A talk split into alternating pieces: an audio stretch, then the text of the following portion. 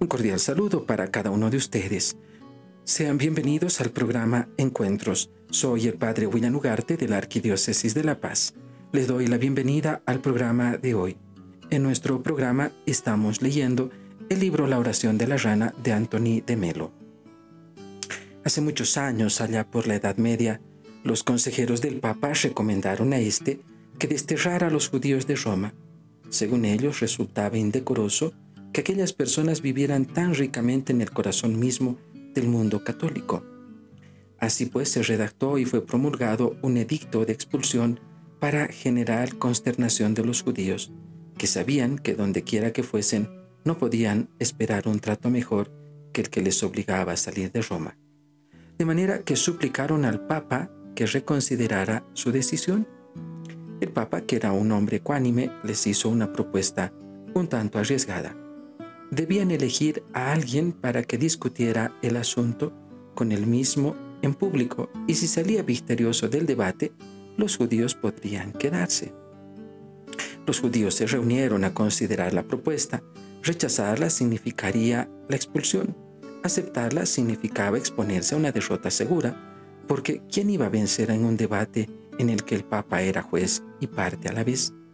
Sin embargo, no había más remedio que aceptar Ahora bien, resultaba imposible encontrar un voluntario dispuesto a debatir con el Papa.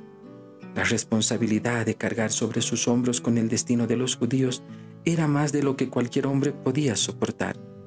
Pero cuando el portero de la sinagoga se dio cuenta de lo que ocurría, se presentó ante el gran rabino y se ofreció como voluntario para representar a su pueblo en el debate. ¿El portero? exclamaron los demás rabinos cuando lo supieron. Imposible. Está bien, dijo el gran rabino, ninguno de nosotros está dispuesto a hacerlo, de manera que o lo hace el portero o no hay debate. Y así, a falta de otra persona, se designó al portero para que celebrara el debate con el Papa. Llegado el gran día, el Papa se sentó en un trono en la plaza de San Pedro, rodeado de sus cardenales y en presencia de una multitud de obispos, sacerdotes y fieles. Al poco tiempo llegó la pequeña comitiva de delegados judíos con sus negros ropajes y sus largas barbas rodeando al portero de la sinagoga. Quedaron el uno frente al otro y el debate comenzó. El papa alzó solemnemente un dedo hacia el cielo y trazó un amplio arco en el aire. Inmediatamente el portero señaló con énfasis hacia el suelo. El papa pareció quedar desconcertado.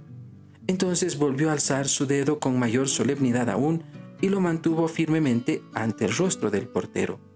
Este, a su vez, alzó inmediatamente tres dedos y los mantuvo con la misma firmeza frente al Papa, el cual pareció asombrarse de aquel gesto.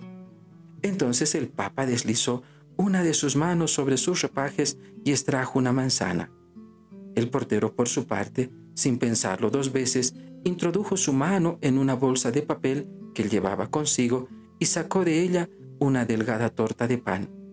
Entonces el Papa exclamó con voz potente, el representante judío ha ganado el debate, queda revocado pues el edicto. Los dirigentes judíos rodearon inmediatamente al portero y se lo llevaron, mientras los cardenales se apiñaban atónitos en torno al Papa. ¿Qué ha sucedido, Santidad? le preguntaron. Nos ha sido imposible seguir rapidísimo toma y daca del debate. El Papa se enjugó el sudor de su frente y dijo, ese hombre es un brillante teólogo y un maestro del debate.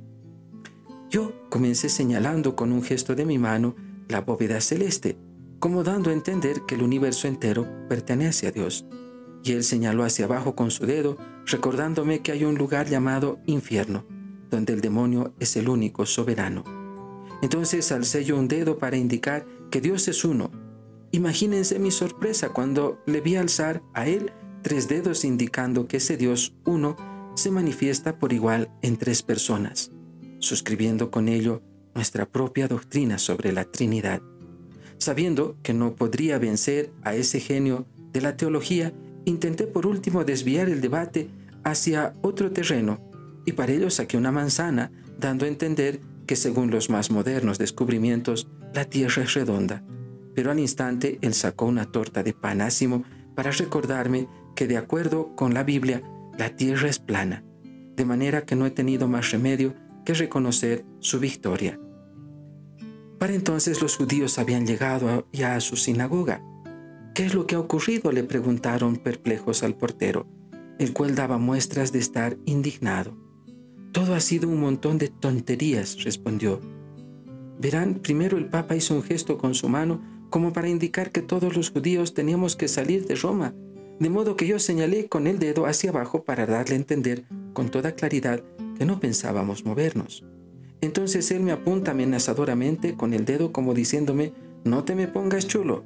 Y yo le señalo a él con los tres dedos para decirle que él era tres veces más chulo que nosotros, por haber ordenado arbitrariamente que saliéramos de Roma. Entonces veo que él saca su almuerzo y yo saco el mío. Que tengamos una jornada bendecida por el Señor.